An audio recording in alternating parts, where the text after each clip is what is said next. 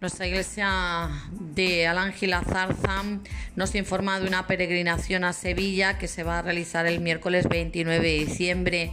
La hora de salida a las 7 de la mañana desde la parada de autobús de nuestro municipio. Se va a visitar en esta peregrinación la Basílica de la Macarena, el convento de Hermanas de la Cruz, la iglesia colegial del Divino Salvador, el Belén de la Fundación Cajasol, el mercado de Belénes y el alumbrado navideño. El precio de, del autobús es de 15 euros y para inscribirse tenéis que poneros en contacto con nuestra vecina José Gaite.